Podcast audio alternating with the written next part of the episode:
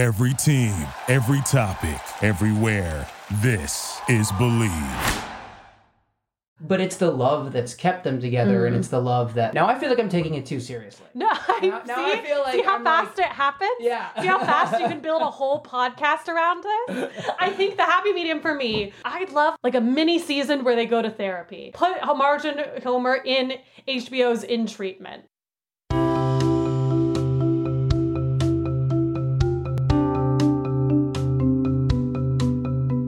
Hello, everyone, and welcome back to Talking Ship, brought to you by the Bleav Podcast Network. I'm Megan Fitzgerald. This show is part TV review, part relationship advice. We look at major couples from television and discuss why they work, why they don't, and what, if anything, they taught us about our non fictional love lives. And this week, we're talking about America's longest standing TV couple. Marge and Homer Simpson. That's right, this episode is for all the comedy boys I eventually try to date. This is the episode I will send you to. Uh, because later in this episode, I will play my interview uh, with Mike Reiss, who I got the opportunity to chat with, who is one of the original producers and a former showrunner of The Simpsons.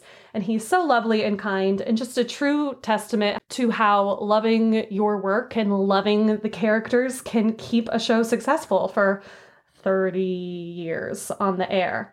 But before we go into the interview, I wanted to take a few minutes to chat about Marge and Homer themselves, but also this particular category of TV characters and particularly TV comedy couples. Marge and Homer are one of many couples on TV that have sort of the opposite role of will they, won't they couples. When we're watching a will they, won't they couple, we're tuning in every week to see if they get together, to see if their eyes caught each other across the room, to see them getting jealous about other significant others, and we're tracking that progress. Whereas with these shows, with Marge and Homer, Lucy and Desi, Archie and Edith, George and Louise, Kitty and Red, Aunt Viv and Uncle Phil, Phil and Claire, Bob and Linda, Lewis and Jessica, we tune in every week with the comfort of knowing that this couple will stay together. They will, always. Sort of woven into the fabric of these shows is that this central couple will not break up. They might fight and they might push each other and they might bend, but they won't break. And as always on this podcast, we, as we examine fictional characters' relationships, we can only take it so seriously. Uh, and we always have to remember that this is fictional. Uh, and all of the couples are bound to some sort of dramatic arc to make the TV show work, to make it interesting. But I think it's really unique to look at these particular couples and talk about the pros and cons of what works within this kind of structure, within this sort of agreement with the audience. Because I think in some ways, it is incredibly realistic and true to life that certain episodes, certain conflicts within episodes would pull characters apart and challenge them. But at the end of the episode, the couple has resolved their issues because good marriages do get challenged and they do work through them and they do have shitty things happen with their kids and at work and with other parents in the neighborhood and they work through them. And Marge and Homer themselves have the longest, you know, standing couple on TV, as The Simpsons is the longest running show on television. They have been hailed by some people as, quote, the most realistic marriage on TV and America's most relatable couple. But on the other side, I think sometimes the rules of this TV universe can make these couples hard to watch because we also see them be awful to each other for the sake of comedy and we'll know they'll never break up. And with Marge and Homer particularly after the over the past few years there have been like many cries for them to break up. But before we get into all of this, I'm going to bring in my guest, my co-host today, and the first straight man to appear on this podcast. Because if there was ever a moment to bring in a straight man, it is uh, a straight comedy dude. Specifically, it is for the Simpsons episode. And so, welcome to the show, actor, comedian, and the biggest Simpsons fan I know, I believe, Mitch Lerner. Hello. Oh my God, Megan, thank you. thank you for having me on. Um, this is awesome. And the fact that this is introducing Mike Reiss is immediately terrifying and intimidating because I'm a massive fan of all of his work. So uh, uh, I'm just processing that right now, All of the work, including Kung Fu Panda 3. especially Kung Yeah. Fu Plan- Panda 3. Yeah, especially Kung Fu Panda 3. So let's talk about The Simpsons. So you being a Simpsons fan, I think was one of the first things I knew about you That's because what I tell everyone when they meet me. Yeah. you walk in with like a Duff. I don't actually know that I've ever seen you wear Duff beer merch, but I believe that you own Simpsons merch. I own Simpsons merch. I own some of like the little Funko like yeah. things. Um, but also just like I'm walking Simpsons merch. Yeah. My entire worldview is Simpsons merch. okay, which leads nicely. Let's like talk about your relationship to the show. Like how how long have you been watching? Like what did it mean to you growing up? Like let's let's get into your to your your love affair with the Simpsons. A lifelong a lifelong relationship. Oh yeah, yeah, and at first it was forbidden fruit. Really? Yeah, I was not allowed to watch it. Oh, Uh, funny. Why? because I was six. Um, I'm I'm the eldest of 3 Mhm. and my parents were super protective with me. And then by the time my youngest brother was, you know, like ten, he was watching R-rated movies. Yeah, sure. Uh, so The Simpsons was just this thing where everyone agreed that it was crass and crude, and kids weren't supposed to watch it. Uh, and the first episode that I saw was it's called uh, Lisa's First Words, but it's Mhm. about Maggie's first words, and they were Okay. advertising that like all over the place. Oh, funny. And I just like begged my parents to watch. It was like, you know, can we have a pool dad? Can we have a pool dad? Can we have a pool dad? Can we have a pool dad? It was that for watching The, The Simpsons. Simpsons. And they like acquiesced. We watched it in my parents' bedroom. And I think a reason that we were allowed to watch it was my mom was pregnant with my youngest brother. okay. So, and this show was about like the baby speaking and being okay with like uh, siblings and sibling Mm. rivalry. And so it, it sort of fit a lot of what we were going through at the Yeah, time. Yeah, they thought maybe it was going to be like a Berenstein Bears moment where it was like, here's the particular lesson that the kids need to learn at this moment in time. if those books actually existed. Well, fair point. Yeah, I don't know. Wait, who can say? Uh, what is truth anymore?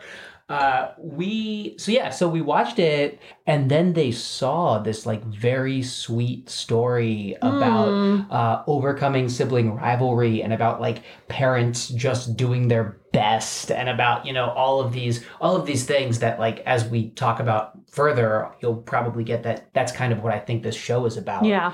we watched it every week appointment viewing Appointment with my parents uh, and then like if we were d- with extended family like the the entire three generations would watch the simpsons and it's like every week my dad would get the hiccups from laughing so hard Mhm. like all we would do was quote the simpsons after the show and then as like elementary school progressed and then went into middle and all of this just my vocabulary on mondays just became quoting every single simpsons episode with friends at school. hmm Uh, and like with my older cousins, we basically spoke in Simpsons quotes to each other, and it was the best. That's actually really sweet. That's a sweet telling of it. And I think it's when I was thinking about your relationship with to this show, I was trying to think of like what would be my, sh- you know, what would be my family like appointment viewing, the show that like was a huge force in my life. And there's actually really not another comparison to The Simpsons because of the length of the show, right? Because you watched it when you were six and there were new episodes, like, and there were new episodes released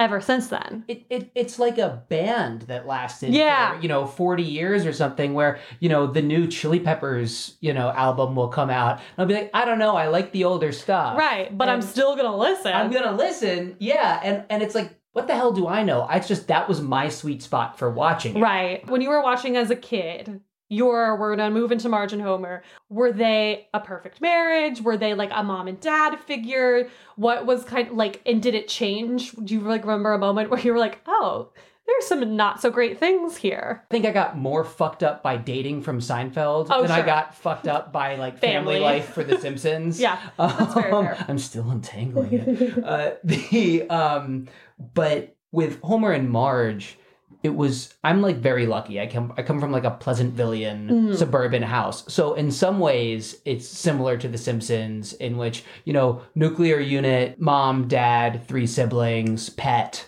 You know, so on paper it's very much like that. Um, the family dynamic could not have been more different it, it is disgusting to stay to say, but I still look at them as like, well, that, I guess that's the ideal relationship. Mhm, mhm. Um, and so Homer and Marge, it was just so clear that everything was fucked up for them that we could just laugh. There's nothing about The Simpsons that is role modeling, right. Except except for the heart of it. Yeah, at the heart of the show hmm because Homer and Marge care so much about each other. And that like key element of the relationship is like is what makes that show work, but it's also just like if only you could end up in a relationship where at the end of the day the thing you care about most is what you look like in the other person's eyes. hmm And that's what they both share Yeah. one of the things that the only thing that I would like worry about if you're talking about like what is there to worry about Uh-huh. in their relationship, hmm it would be uh, the gender norms. Yeah.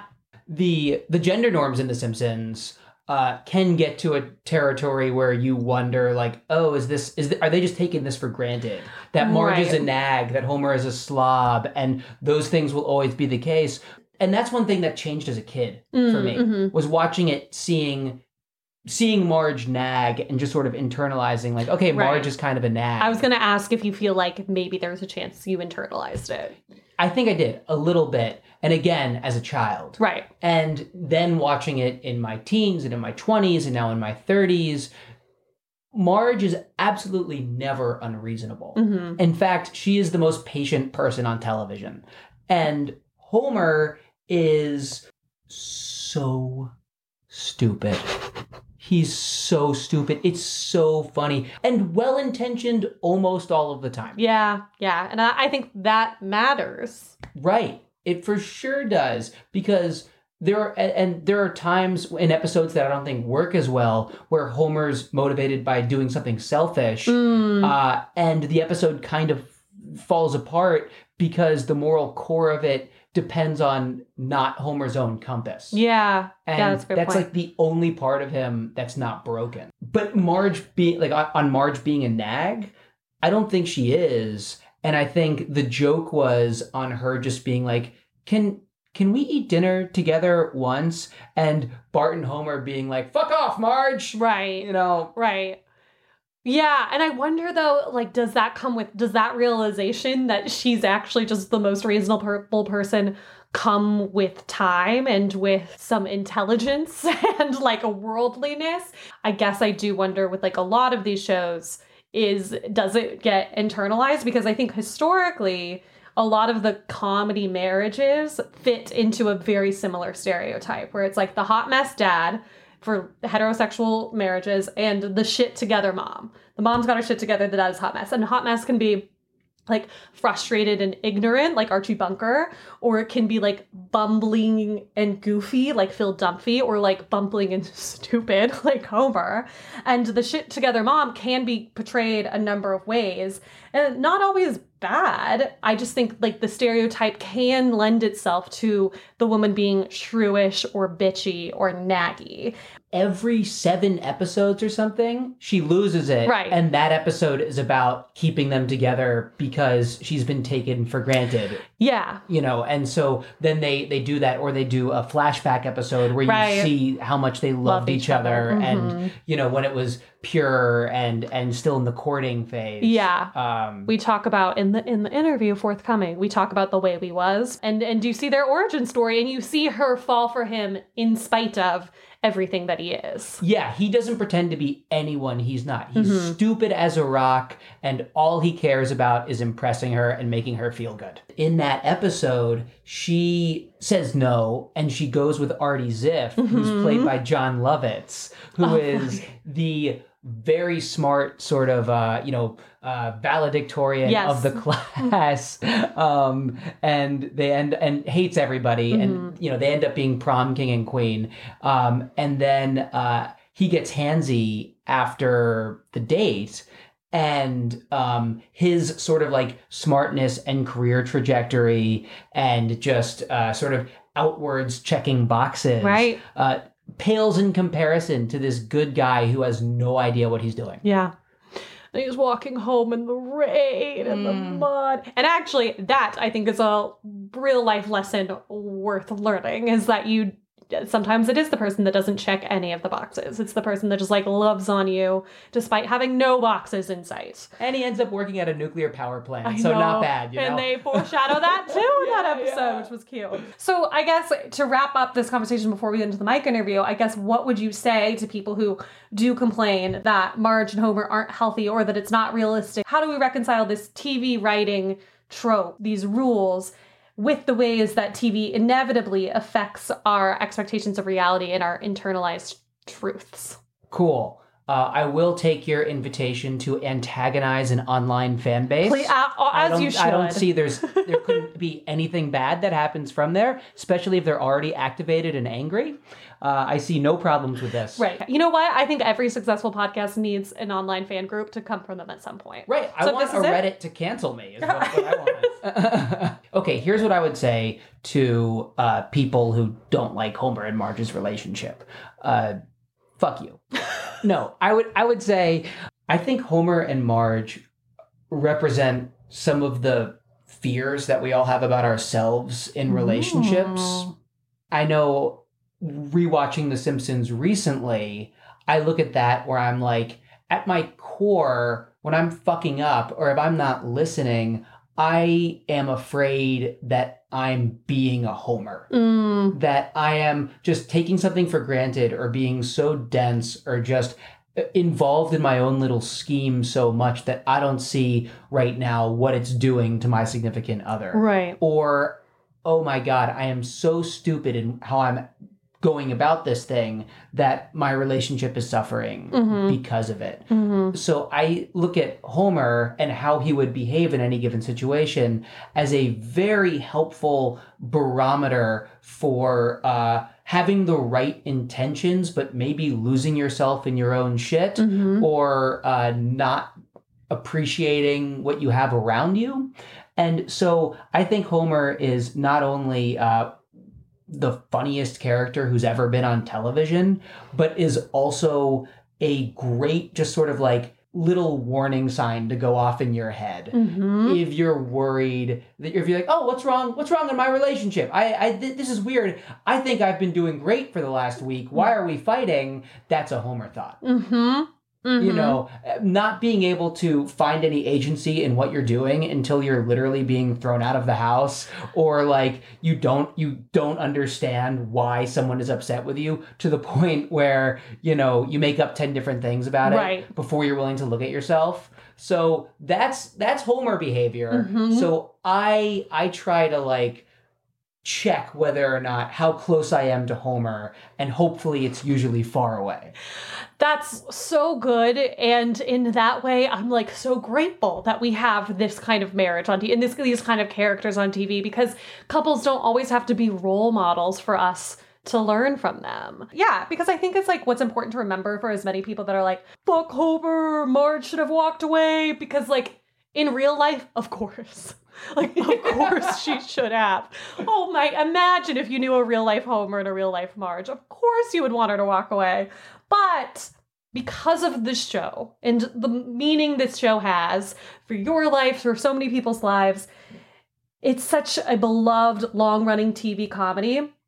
If you did break them up, there would, I would argue, be more people that would be livid about that than keeping them together. And so I, I think about Pam and Jim, who did have a ton of underlying issues, not, not entirely similar to Marge and Homer, but they were there. You know, you can go back and listen to those episodes if you'd like.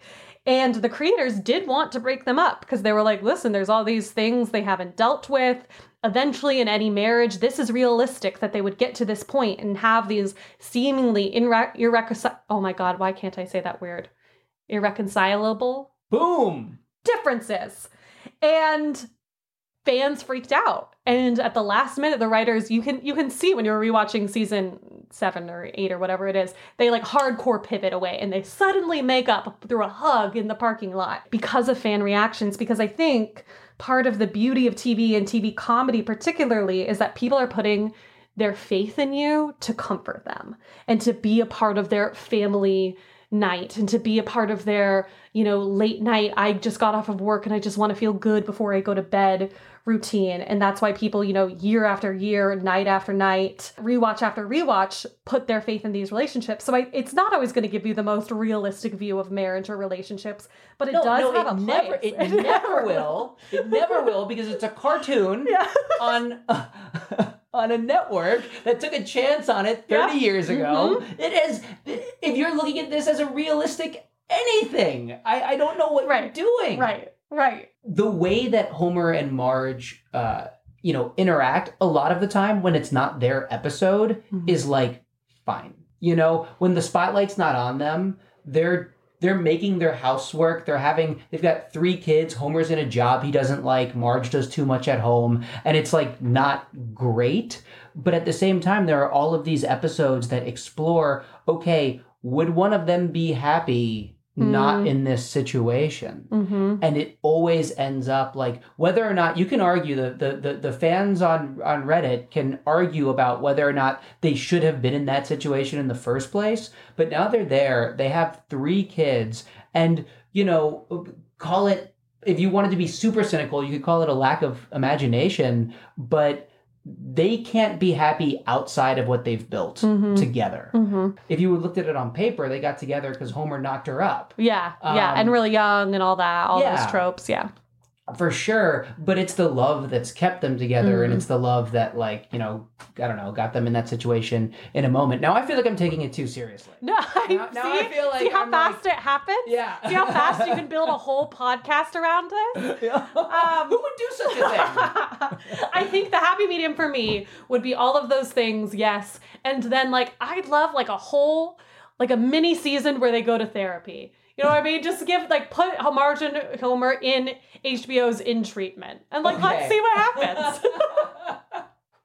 Um, okay. I feel like I feel covered. I feel ready to to let Mike uh let Mike speak as as I'm sure as a respectful fan, uh you do too. i cannot wait to download this podcast fast forward it until this point and then listen to your mike reiss interview which i'm sure is what literally everyone listening is gonna do But you know what? I'm glad they got to know you in the meantime. Um, speaking of, do you want to share where people can find you online to continue to hear your thoughts on things? Oh yeah, come at me, bros.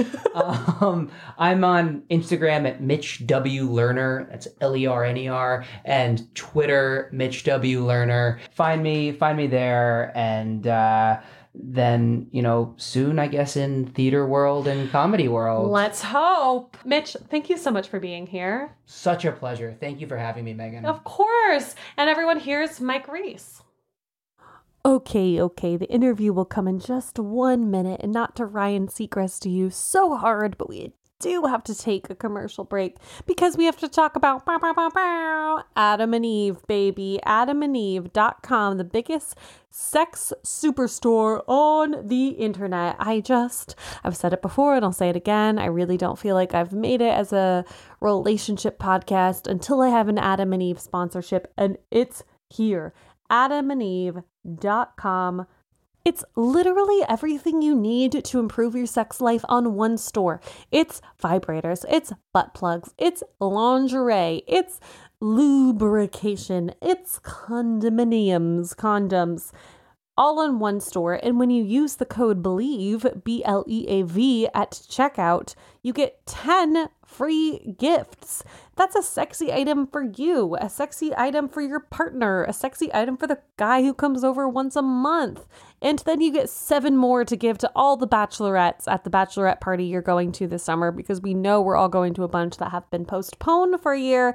And you get free shipping and you get six free spicy little movies, cinema, when you use the code at checkout. So again, the code is BLEAV, B L E A V at checkout at adamandeve.com. Listen. What would iconic television be without iconic sex scenes? And how would you make sex scenes from Game of Thrones, Mad Men, Orange is the New Black, True Detective, Westworld, House of Cards better? You'd add a sex story. So I don't want you to live your best Daenerys life. I want you to live your best Samantha life. And what Samantha would have are some accessories. So go to, go to adamandeve.com, use the code BLEAV, B L E A V, and I want you to live your best life. And now, here is the interview. All right, everyone. I am so excited to have on the podcast today writer, producer, author Mike Reiss. And whether you know it or not, I guarantee you he's been a part of something that shaped either your childhood or your comedic taste. Uh, he's worked on so many projects. He's worked on Ice Age, the Despicable Me franchise, the Kung Fu Panda franchise, Rio, Horton Hears a Who, My Life in Ruins, The Tonight Show with Johnny Carson, Alf, and many, many more. However, today we're going to be focusing on his time on, of course, The Simpsons.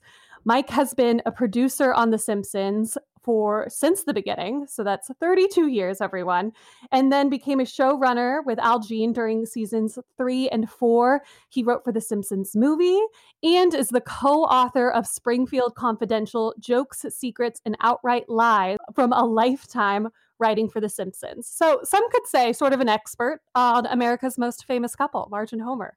So thank you, Mike. I'm so excited for you to be here. I can't believe everything in your intro was accurate. Yes. I'm, I'm so used to, you know, they get a few things wrong or uh, you got it all right. I go, Oh, that's my life in 45 seconds. okay, good. Well, I'm happy to intro you anytime. Okay, so obviously we have so many questions for you. Um, we, me, myself, and I, and the listeners.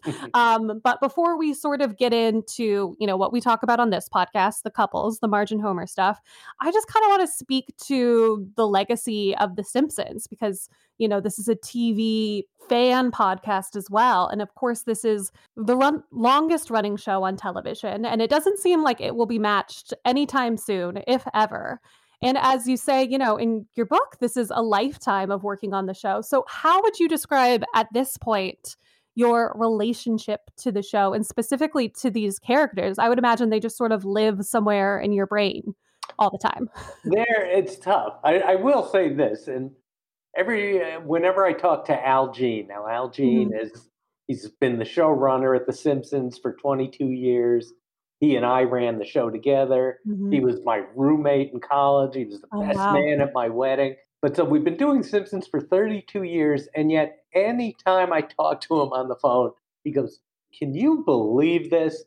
We still cannot get over our good fortune at working Mm. on the show. And we appreciate it kind of on a weekly basis. I mean, that's that's how great the job is. And Yeah. and it's filled with people like that. Everybody knows, wow, we are lucky to be working here. Not just that it's a hit and it's well loved, but that you're surrounded by this this lovely environment where everybody likes each other and the actors is it's almost unique in that the actors and writers get along. Yeah. We enjoy each other's company. The uh, the writers get along with the animators, work very closely with them. It's it's a super love fest, and it is funny. You know, I wrote this book about The Simpsons, and it's over 300 pages long, and there's no dirt. There's no dirt, and there's no Mhm. scandal. And uh, it wasn't until I finished the book I go, oh, that's why it's run so long. There's no friction. You know, it just Mhm. all moves forward. There's no feuds or anything like that. That's the secret of the show. It is a Oh, love love that. fest. So I'm glad we're talking about Yeah. romance and love today. well, and you can tell, right? Because I feel like just the spirit of the show has remained consistent. There, the characters are still alive and vibrant, and I think that only must only come from a team that really highly respects the process and the show and each other. So I think it shows. Yes, yeah, and yeah, it's so funny that for my fun time, I'll read about other TV shows. I Mhm. mean, God, but like I'll never read a book about the Korean War, but I'll read a book about MASH. And, Right. and I read on MASH, yeah, everybody loved going to work in the morning. They loved that. People at the Dick Van Dyke Show Right. loved going to work.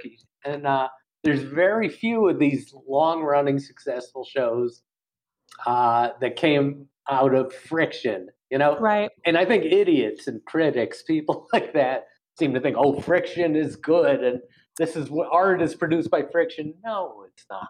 It's not at all. Where do you think that comes from? Is that just, do you think that was luck? Do you think that was a tone set by the showrunners or the actors? What What do you accredit to? Uh, that is a great. You know what? I, I'm, I'm, I'll give you a BS theory because I mean I never thought of it, but I wonder if it emanates backwards from the design of the characters. I mean, Hmm, literally that they're always kind of smiling and they're bright yellow and they're happy yeah. colors. You know, it was funny. I worked on an animated show called The Oblong. Very funny animated show, and it was Mhm. created by an old Simpsons writer. But it was dark, and the characters were ugly and weird, and that spilled over into the production. It was definitely a funny Mm. show, but the writer's room was sort of in dark temperament. And, you know, there were ideas thrown around where I go, I cannot stay in this place too much longer. Right. And it was so true to itself. I remember thinking while we were making the show, I said, this show is either going to be a huge hit or it's going to be dead in the first 10 minutes. And Mm, it was the latter, It Mm. where they literally could see the ratings on the first episode that that a giant chunk of the audience bailed at the first commercial break. They didn't even make, wow. make it through the whole episode. I mean, yeah, it's so interesting. It's just the way I'm always thinking about the way we consume television, especially because it's, you know, starting to change a bit with, eh, you know, the streaming sites and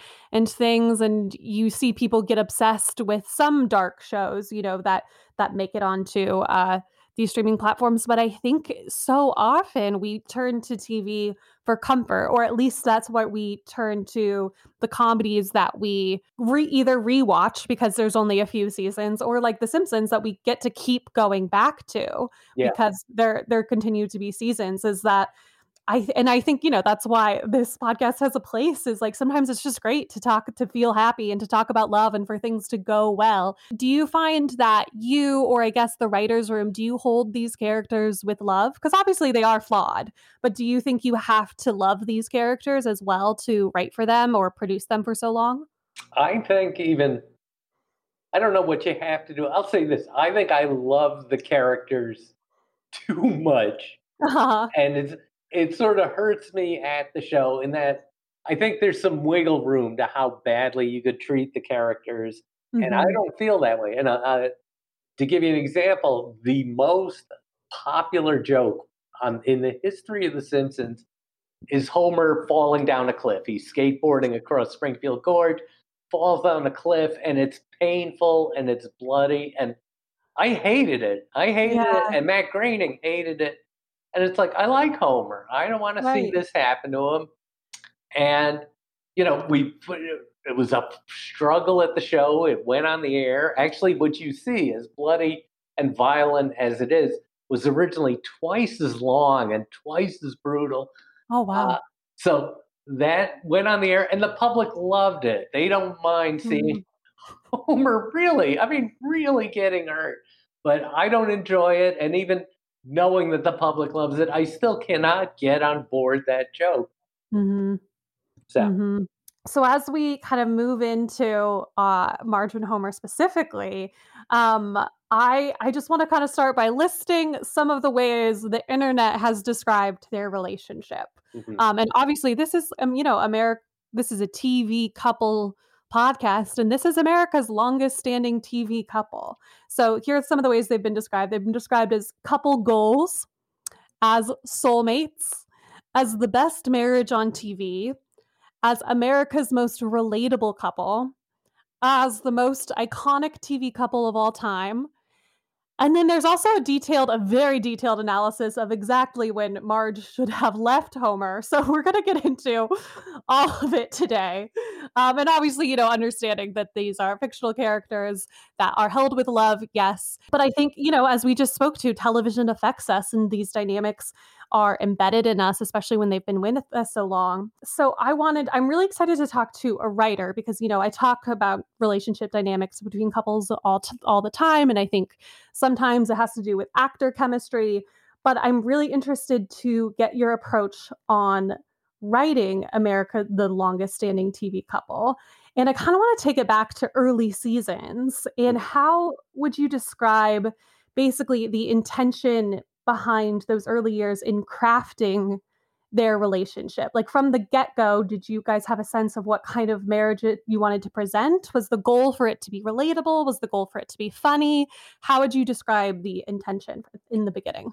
It's almost like I would say, and I've never put a lot of thought into it before, is we almost always just sort of work backward from the fact that Mhm. we know at the end they have to be together. I mean, that's just that is just the rule of the show. Their marriage has to end happily, you know, at the end of a show. And the complication comes from the fact that Homer's impossible. He's a big Right. idiot. And you know, if if he behaved maturely and thought rationally, we wouldn't have a show. So Right. he is compelled to be an idiot week after week. But principle two is Marge has to be able to forgive him week after Mhm. that generally involves Homer doing some making some grand gesture. And even that gets very tiresome, you know, as he brings one rock star after another to the house to serenade Marge.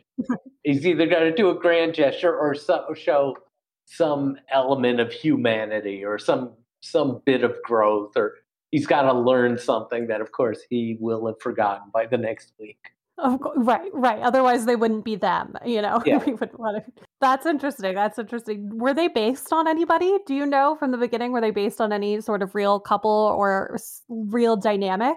I gotta say no. I gotta say, I mean, uh, people. uh, It's it's hard to remember. You know, The Simpsons had about two years before they were a series where they were just Mhm. one minute cartoons, and at the time, all it was was a. It was WandaVision. It was just a parody of 50s sitcom life. It was a husband and a wife and two kids, and they lived in Springfield, the most generic name you could Right. think of for a town. Right. And uh, there, if I can pull up another old show, uh, that it's a little like Wonder Years, where Wonder Uh Years, there was an amazing thing they did on Wonder Years where they cast these two actors, and I don't think that's what the characters were supposed to look like. It was like that's what parents look like to a kid.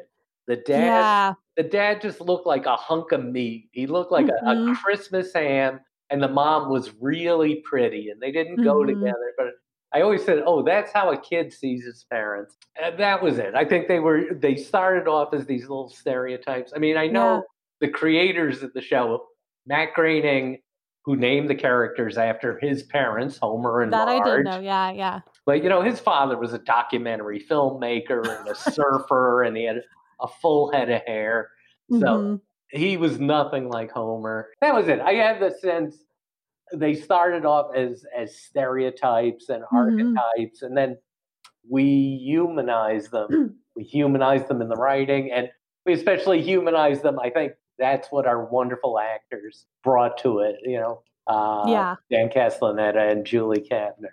Yeah, something I find so impressive with you know any TV show that has many seasons and especially shows where the writers room changes so much over time is how to keep these key dynamics of the characters consistent. And I like what you just spoke to about the working backwards, but do you think there are some other key elements of the Homer Marge relationship that you feel like kind of all writers must follow to keep them consistent?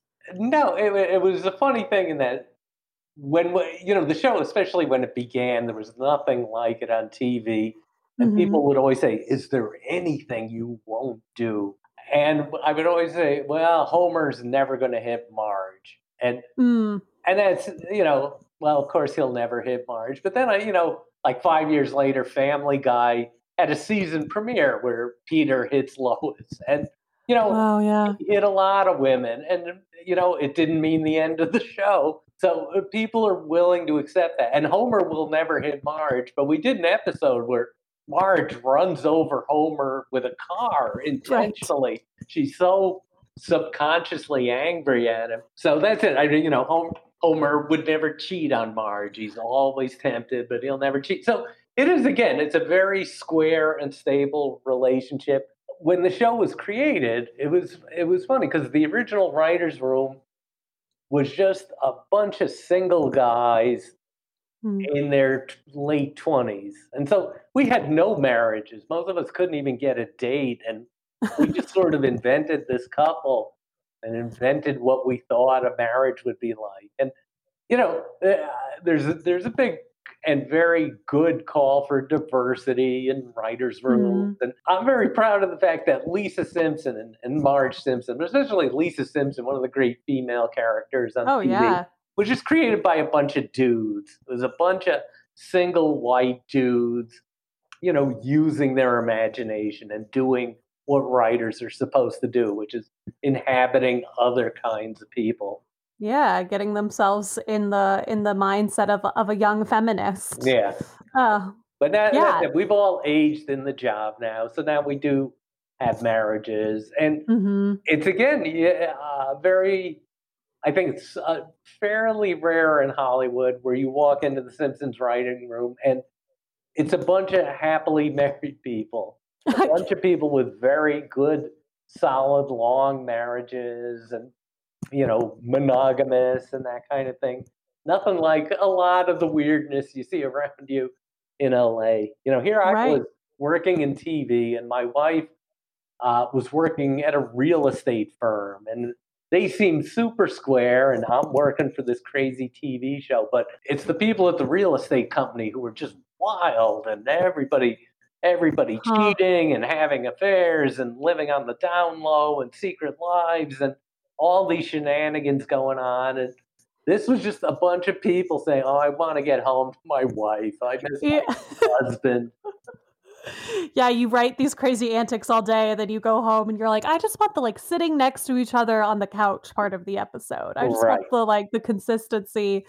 That's so interesting to like think about, you know, the writer's room aging into the characters too, because I wonder, I mean, I just think about you know, the legacy of the show and and how we as an audience, you know, have our conversations about marriages have changed.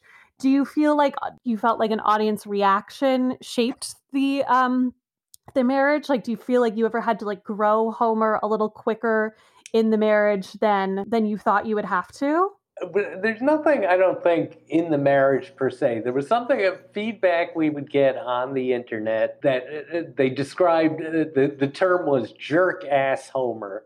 We're tired of jerk ass Homer. Mhm. and it was it was really good feedback. It was the kind of thing where you know we would uh, make Homer a little dumber and a little more callous every year, and it's just Mhm. something you had to do to keep from repeating yourself. Homer, right you know, to, for Homer to be stupid, he had to be stupid in new and different ways, you know, constantly, and.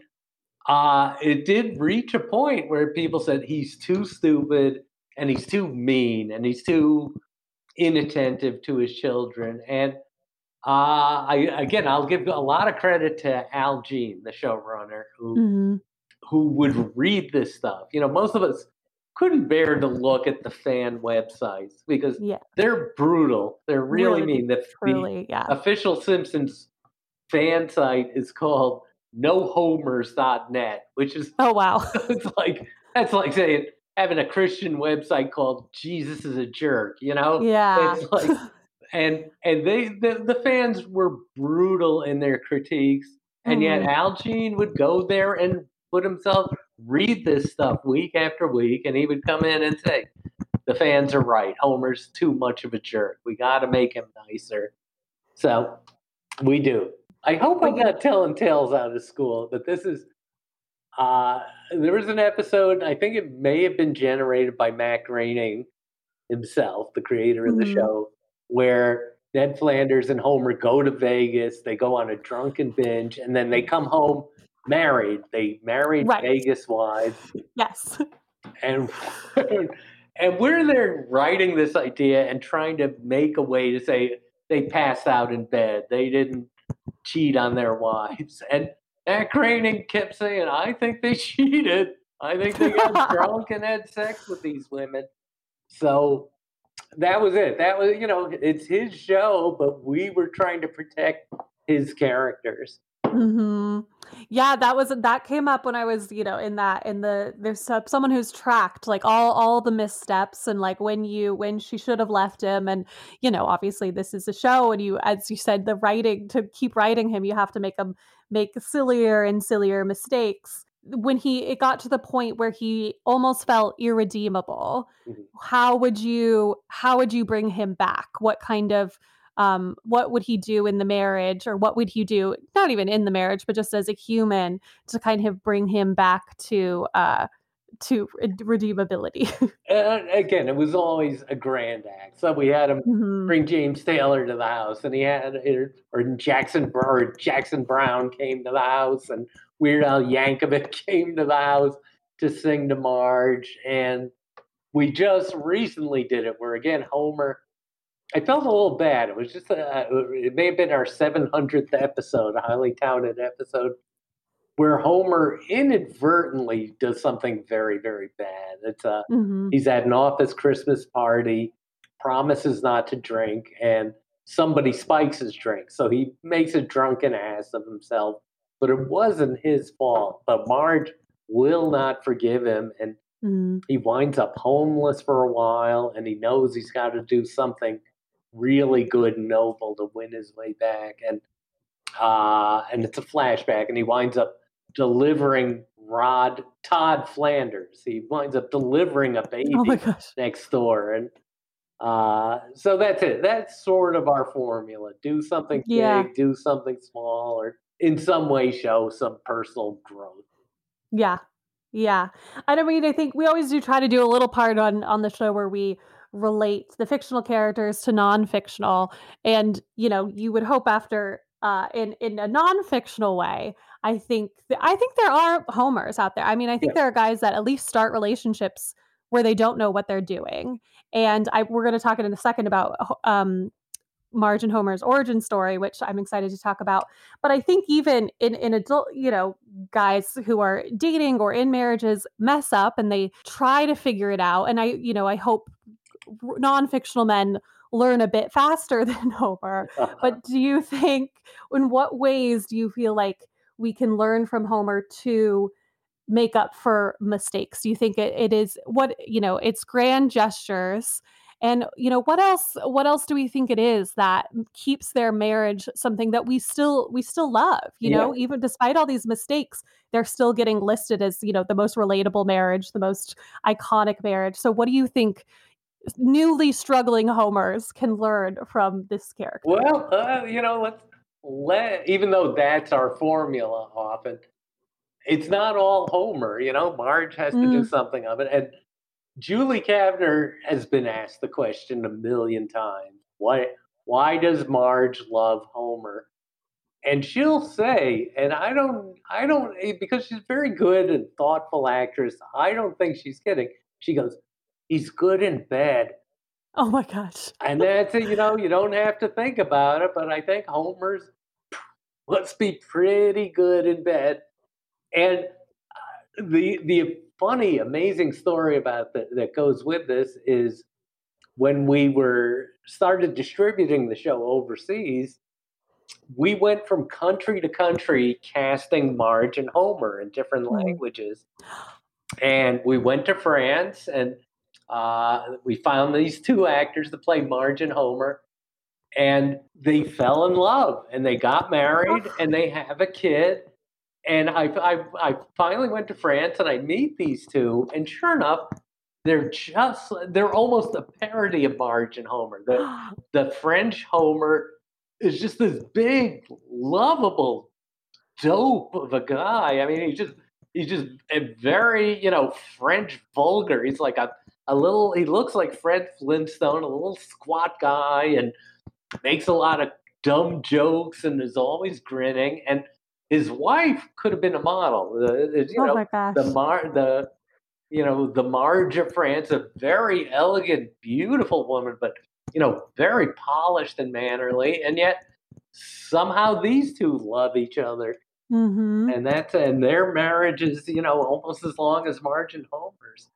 So oh my that kind of guy can fall for that. Uh, that kind of woman can fall for that kind of guy. and it just works. I'm so glad you brought that up because I research I found that out in my like deep dive in my research and I was wanted to find a way to talk about it. So I'm so glad you told that Yeah. story. And I think that that, that you know there are so many relationship advice columnists and podcasts and books and things you can read and checklists you can make and qualities you want in a person and some of them you know i think are immovable solid things you need in a relationship and sometimes it's just this element of you can't choose who you fall for Right. and it might not look anything like the person you wish that it was you know Yeah, I uh, I can go by per- all I ever know is my life, my personal experience, Mhm. which is uh, again, people should be very happy this is a podcast because I'm really hard on the eyes. I am i don't know why really keep saying a bad looking guy, and I know it, you know, and I know it, and I was out there trying to date, and you know, women would tell me, "Geez, you know, you're nothing to look at." that's And horrible you know, it's all right. Someone, you know, someone's got to admit it. The world is so full of ugly people that have no idea how bad they are. But my wife, you know, she met me. We met in college, and Mhm.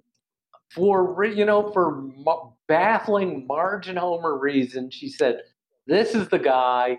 This is what I want." And I said, "Okay."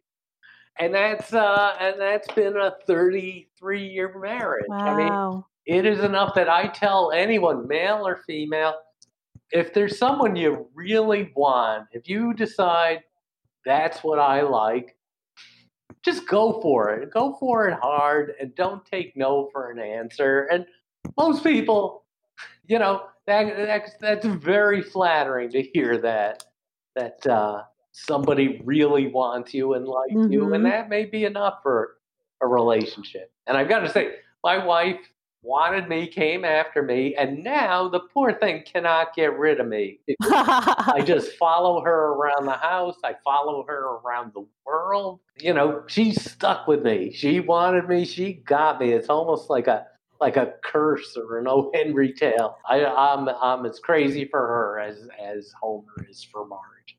Oh, well, that it's such a nice, sweet transition because the episode I was going to ask you about is one you wrote, and it's The Way We Was, which is the season two episode where we get a lot of Marge and Homer's origin story. And I think a lot of what you're speaking to, and you know, I don't know the timeline of your marriage, but I, you probably were, were you married when you wrote this episode? I was Because probably it's very similar. yeah, I was very newly married. It is. I don't even know who. You know, there was a lot of people piling in on the idea, Sure. and Sure, sure. I know it's sort of uh, canonical. I don't know if it's a classic episode, but it's set the format for every flashback episode we've done Mhm. since. And we just wrote it in three days. It was just uh, Oh. me and Al Jean and Sam Simon and Matt Groening weren't working too hard. And then a lot of people chimed in too. James L. Brooks had a lot of good ideas. Uh, I got a writer named Dave Davis uh, who didn't even work on the show. He had a lot of nice ideas. He kicked in. And I, th- I think it was rather than drawing on real life, it was just sort of we all love a love story. We all Yeah. love a romantic tale, and everyone I think was very happy to be able to kick in. So a lot of ideas came in. A guy named Jerry Belson again didn't work on the show. He called in with a couple of ideas for that show. I love that. Well, I think it's such a good episode that it s- sets up the core dynamic of them, right? Which is even back then, even in high school, you know, Homer wasn't really sure about anything. He doesn't know how to try, he doesn't know how to be good at school, but he's sure about her. Correct. And we see her be the one thing that he is willing to go above and beyond for. And you know, she denies it and denies it and denies it. And it's it's not that he wears her down, but she's just able to kind of, I think by the end of the episode, be in touch with, as you said earlier, like that's what that's what I want. And he, you know, went after her in exactly the way that you're describing. yeah, In and in, a really sweet way. It is, and it is. I'm just thinking, it is that formula we've already discussed a million times. You know, Mhm. he likes her. They're having fun. They seem like a good couple. Then she finds out, oh, he tricked her, and you know, Yeah. I forget what it is. They're staying up late to study French or something. Yeah, she's got yeah, they're studying French and she's got a debate the next day that she doesn't do well at. Right, and that's my wife. That's I know my wife was in speech and debate. She was a Oh, she was a big shot in that, so that's where that came from. Uh, but yeah, they fight. Marge gets finally gets mad at Homer for his stupid scheme. Again, again, it goes very dark. She goes to the prom with someone else. Homer right? trudging along in the mud. In the mud. yeah. goes to the prom alone. I mean, it, he he eats a lot of shit. He eats a lot of dirt Mm-hmm. in that episode, and I I think he what does he come to Marge's rescue and she finds out Artie Ziff, who's been back to the show a hundred times and is also a real guy. There's a real Artie Ziff out there. That's it. She finally is won over by Homer's depth of passion and commitment. hmm So a really sweet show, and again, just we did it, and then we've done it probably fifty or sixty more times since then. I think it's good to be reminded, you know, and obviously, you know, we're not saying nobody's endorsing to run over your partner with a car or, you know, marry somebody in Vegas. But I think what something that is the reason I think, if I had to speculate on why people keep coming back to them as relatable, is that I think if you have like undying love and devotion and somebody just digs you and digs you that much for that long, then like there's there's enough reason to not give up on it and i think that and i think that's why you know all these articles about like no homers and you know i think are you know are sometimes silly because it's like if you have if you want to still work on it after that long and if someone loves you that much then then there's something to fight for i think Yep, I agree. yeah Uh, yeah so i just kind of wanted to like wrap it up with like before you know we get into what you're working on now and where people can find you is what do you think are the biggest legacies of their relationship what are the biggest takeaways Uh, you know, I think probably what you know when when you look at what's around on TV, you know, you don't see many of those anymore. You don't just Mhm. see a happy, stable couple at the very heart of things, and uh, you know, we we break them up and bring them together at the end of episodes, but we'll never do what I think a lot of series will do, which is they'll just break up the couple. All right, let's do a let's do a season where they're apart and Mhm. see how that that goes. I've come very late to the party on Rick and Morty. That's a show I'm Uh-huh. watching where wow, that is a savage and real and deep relationship. It's a couple, you know, they the first season or two, they're Marge and Homer. I don't know why they're together. The husband's Mhm. such an idiot. And then season three, whoa, they do break up, and you know, he just becomes another divorced dad. I don't think we'll do that, right? And I think there's a lot of value in that, in in seeing couples work it out and communicate and and make it work as much as there's value in the story of you know somebody divorcing and finding themselves and then you know finding second love there's value in watching couples stick it out and and come back to each other again and again and again after after making it work and especially you know as we spoke to earlier in the comforting kind of comedies that we could that we come back to Correct. Yeah. It's uh it's very old school. It's like a lot of Mhm. things about the Simpsons. Uh it's sort of rooted in an earlier era, you know? It's just it's a very square, old-fashioned relationship, but it works. Yeah, yeah, I think so too. Well, thank you so much for being here. And before you know, I let you go. Can do you want to speak a little bit about um, your podcast and where people can find you to keep up with you and your stories and everything you have to say? Yes, I will. I uh and Great. luckily it's thematically related and Good. It's not just a pure plug, which is uh, I have a podcast on the Bleav Network. You can find it anywhere you get you get your podcast. It's called "What Am I Doing Here?"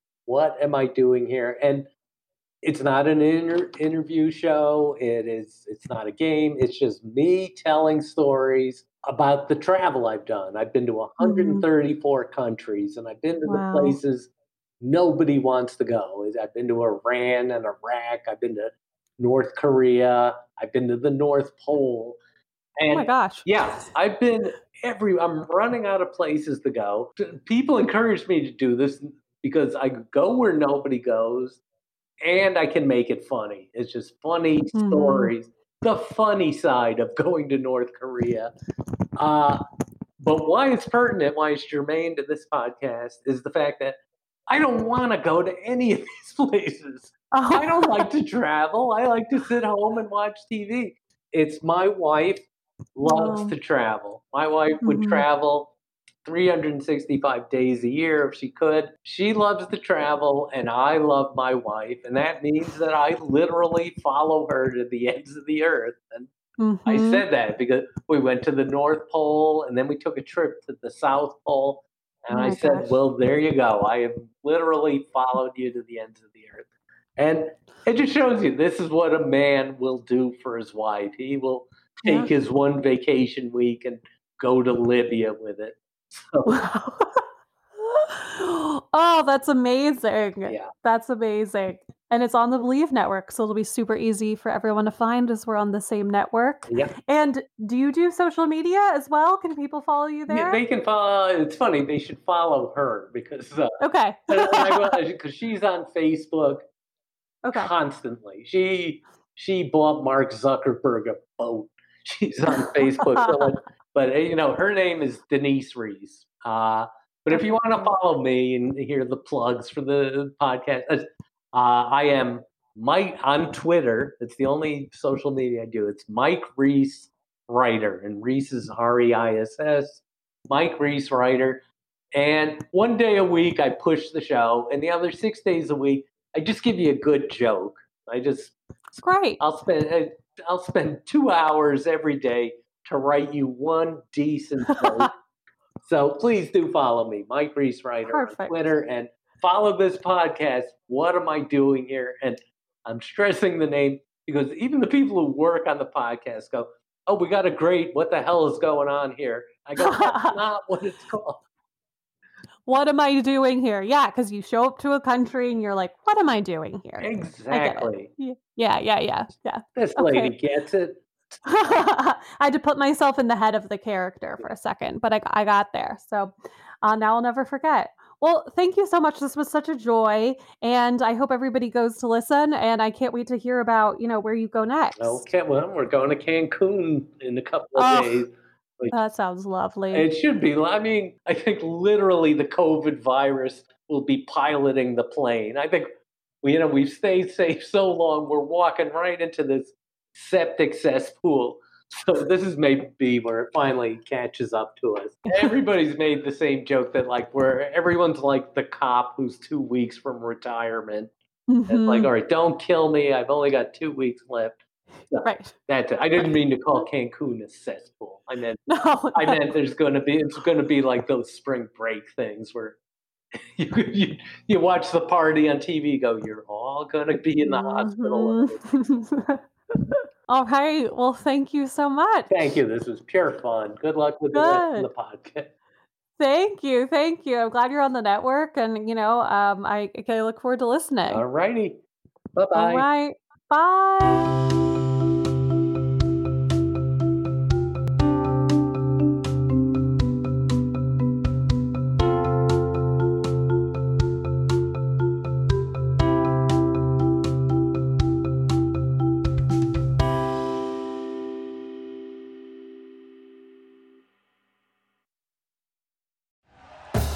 Thank you for listening to Bleav. You can show support to your host by subscribing to the show and giving us a five star rating on your preferred platform. Check us out at Bleav.com and search for B L E A V on YouTube.